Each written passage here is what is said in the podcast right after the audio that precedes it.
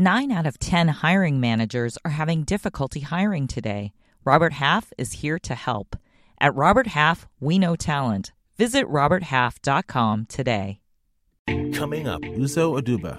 You know her as Suzanne Crazy Eyes Warren on Orange is the New Black, but now she's going to be wearing all gold as Glinda the Good Witch on The Wiz Live. Updates on arts and entertainment, interviews with celebrities, and marquee guests. This is WSJ Speakeasy. Hi, I'm Christopher John Farley, a senior editor at the Wall Street Journal. I'm talking to Uzo Aduba, who stars as Suzanne Crazy Eyes Warren on Orange is the New Black, and she'll also be co starring on The Wiz Live on NBC on December 3rd as Glinda the Good Witch. Uzo, thanks for calling into the Wall Street Journal. Hi. Hey, so I guess gold is the new black for you because I just saw the costume you're going to be wearing on the Wiz Live, and it, it's crazy.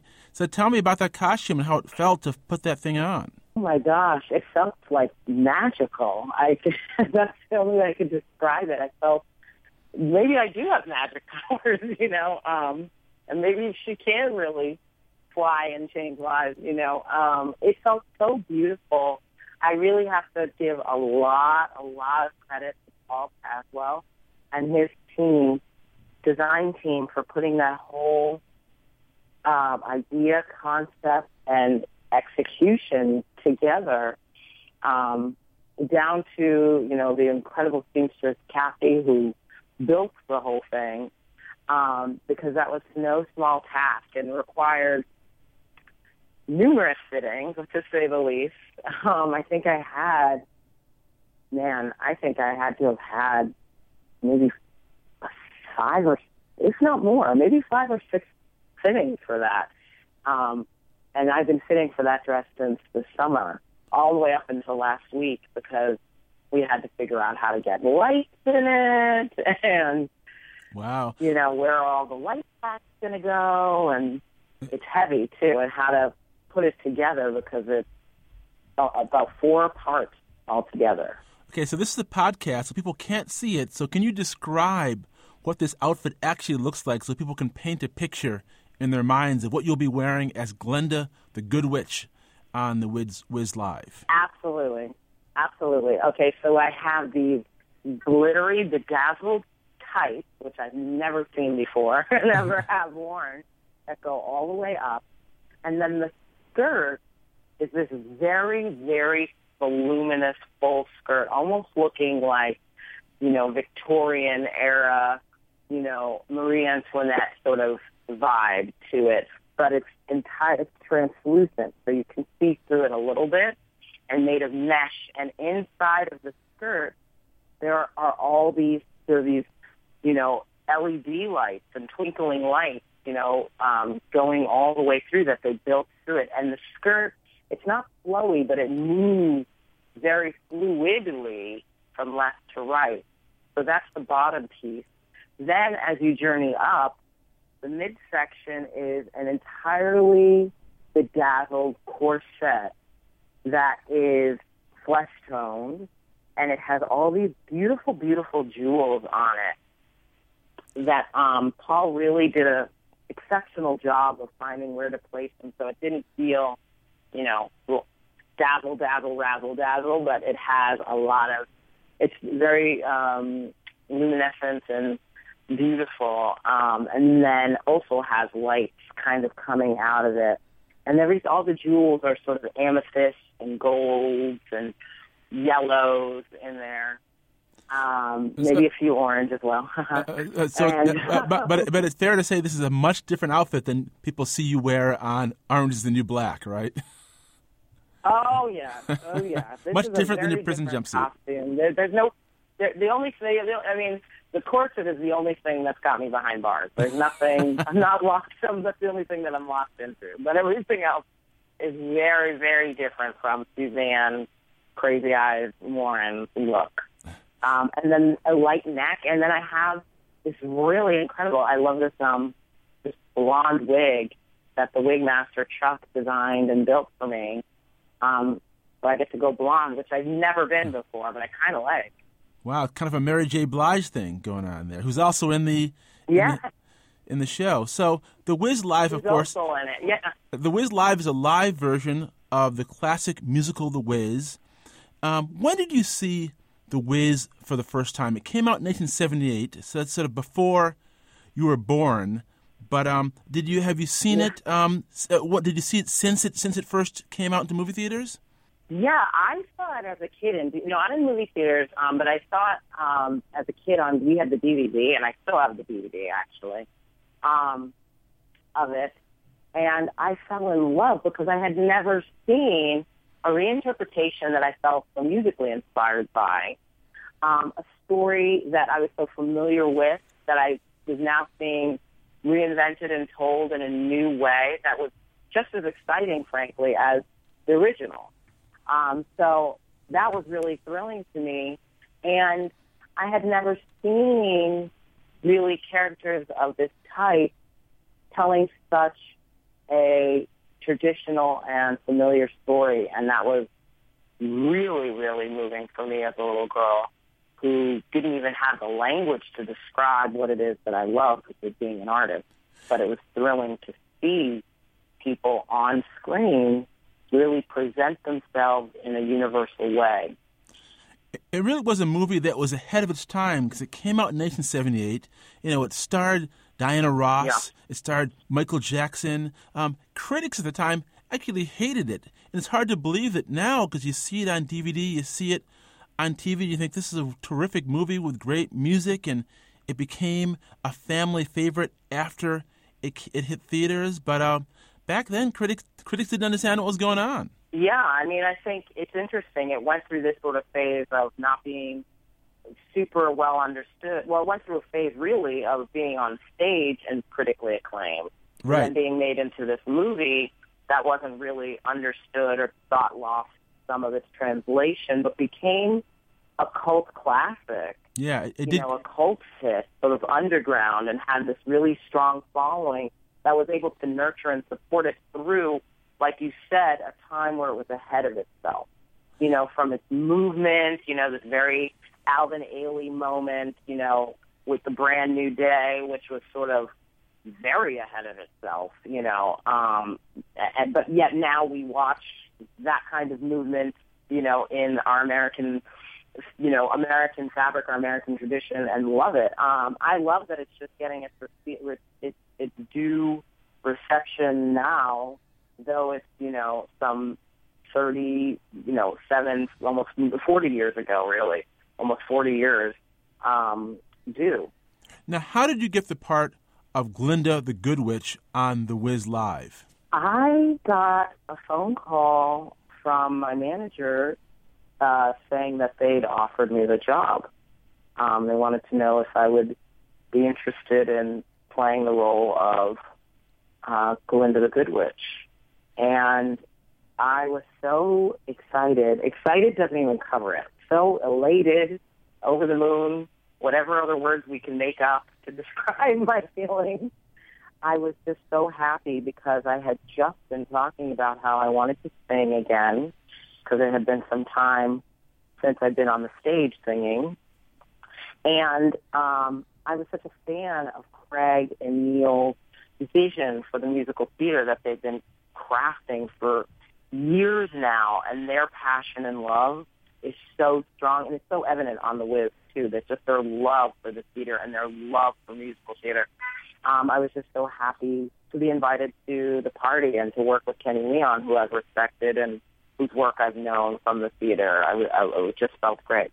Now, one of the high points of the movie version is when Lena Horne, who plays Glinda in the movie, sings "Believe in Yourself." Um, tell me a bit about the rehearsal process for you for singing that song. Is that something uh, you've been been working on night and day to to, to bring that moment off?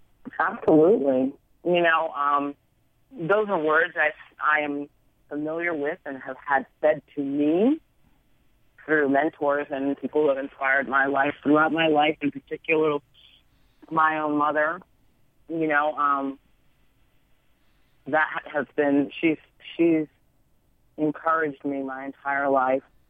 Teachers have encouraged me my entire life, and I hear that word drumming in the back of my skull as um, as I continue to work or trying to forge paths. And now, when I think about it in the doing of it for myself, I'm almost thinking of you know, I have a little niece, and you know, she's at that impressionable age where you could start not to not believe in yourself. And I just I carry her whenever I think about the words of that music that is inside of you, and I just want to lift her up.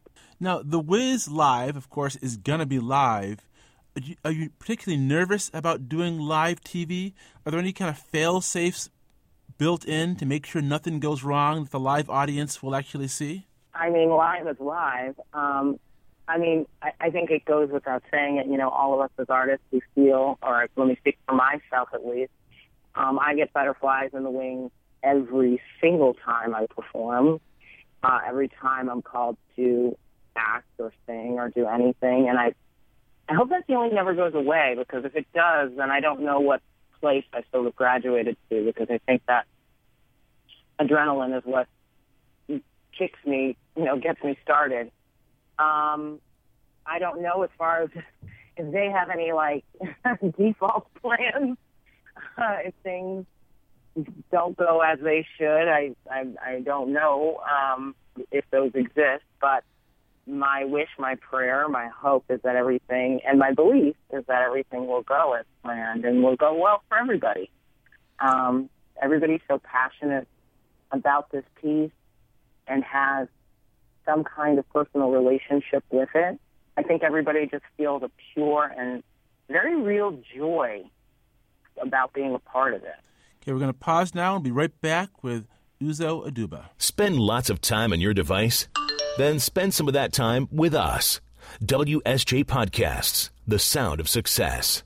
Now, updates on arts and entertainment, interviews with celebrities, and marquee guests. This is WSJ Speakeasy. Hi, I'm Christopher John Farley, a senior editor with the Wall Street Journal. I'm talking to Uzo Aduba, who is Suzanne Crazy Eyes Warren on Orange is the New Black, and she also will be playing Glinda the Good Witch on The Wiz Live on NBC on December 3rd. Now, of course, your background is fascinating. You were born in Boston, but your parents are from Nigeria. What was it like growing up in the Boston area? having parents who were immigrants? Uh, did that ever was it ever a source of tension at school or with friends, or what, what was it like for you? I mean, I think there was definitely cultural um, clash, both internally and externally. Growing up, you know, internally, you're, you find yourself feeling, you know, divided between two worlds. This very, nice, very, very real Nigerian self and upbringing that you've been raised with, and then finding yourself in school, and you're met with a very American experience as well. Um, so there was that internally, but and and then reflected externally with things. You know, my name, for example, my name is Uzoamaka. That's my full name. It means the road is good. And you know, growing up, nobody really knew how to say that. Um, they didn't really know how to pronounce it, and you know, kids want to assimilate more often than not. And, you know, I think I found myself trying to see if I could get my name changed or abbreviated, and I really wanted it changed. And my parents really were committed to my owning where I am from and where we come. And, you know, my, all of us, myself and my siblings, really standing in our truth and, and honoring that reality and that origin of where we are from and who we are um, and I think that really began to fortify me in a different way growing up to really feel proud of who I am as I got older, more and more proud of who I am as I got older, and um, to not really respond to the outside, I guess, pressures or ideas of who I am. I really was encouraged um, to stand solidly in where I am and sort of disregard anybody's idea of what it is to be a Nigerian or an African. Um, disregard any, um, you know, preconceived notions of what our traditions and culture and food might be like. I remember my senior high school graduation. Um, I made a real point to my mom of telling her that all of our family, both immediate and extended, I wanted them to come in traditional dress. And I wanted my aunts who were coming to make traditional food. And I've always loved that mashup of everything that I am. And I wanted them to come in traditional dress and not Western dress because I was there, was and am very proud of who I am. And I knew that that piece of where I'm from and who I am is what, you know, was responsible for getting me to this moment in my life. And I didn't want that to be hovering in the shadows or, you know, walked away. I wanted my family to stand so tall and stand proud. And they were so happy to come as they are and be themselves brilliantly and vibrantly. And I was, um, yeah, I was glad to see that received as well. Now, when you became a professional actress, did you ever receive any kind of pressure or encouragement to change the name? Yeah. well, I mean, I didn't get to change my name. I didn't really get as much pressure to change my name um, at that point. I think anybody who ever even may have considered it, I probably shut it down really quickly because I'd already had that struggle as a small, small child in primary school. And I knew that was just not an option because my mom had so clearly drafted a line for me that my name is just fine. You know, she said to me, if they can learn to say Tchaikovsky or Dostoevsky or Michelangelo, then they can learn to say Uzoamaka. And I remember thinking that was that. That was the end of that conversation.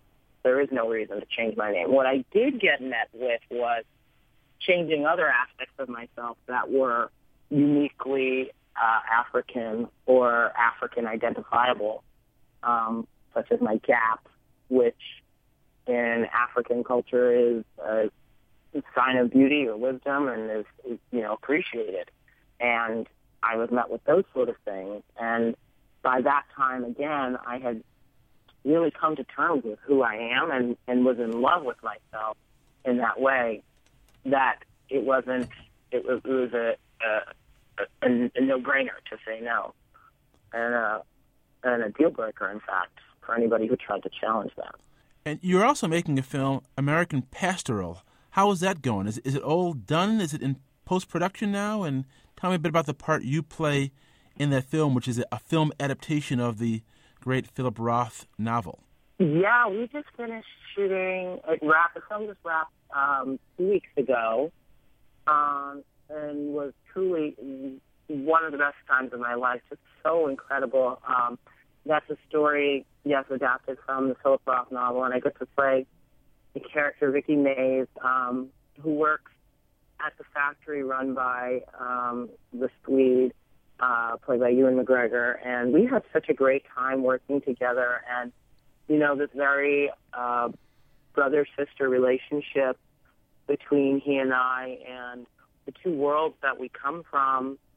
You know, she comes from a different background than himself, and the Swede's character, but is very much so in possession of herself. And even though she doesn't, in a you know financial way own the factory. She's the one who runs it and um, executes everything on the ground and, and definitely sees herself as a part owner, has definitely has a stake in the matter. So when things start to go awry within the city of Newark uh, and with the business, we get to see we see through her the struggle and the challenges of the people living in that city. Of course, one of your big claims to fame is the fact that in playing Suzanne Crazy Eyes Warren, you won an Emmy for a dramatic performance and an Emmy for a comedy performance in two different years for the same part on the same show, something that no one's ever done before. So when you look at the, the, that part, when you look at the part of Crazy Eyes, do you see it as essentially a comedic performance or dramatic performance? I think it depends on the episode. That you're watching in the season, even frankly. Hmm. Um, I think what Jenji has done so brilliantly is she's been able to balance the scale. Jenji Kohan, our show creator, she's been able to balance both genres so seamlessly that it defies these sort of old definitions of what is what is television. And um, I think Suzanne, what makes both for herself and the characters on the show, what makes for it so um, engaging to watch our show is that you see the push-pull that can exist within the prison system. It's a very serious subject matter by nature of the setting.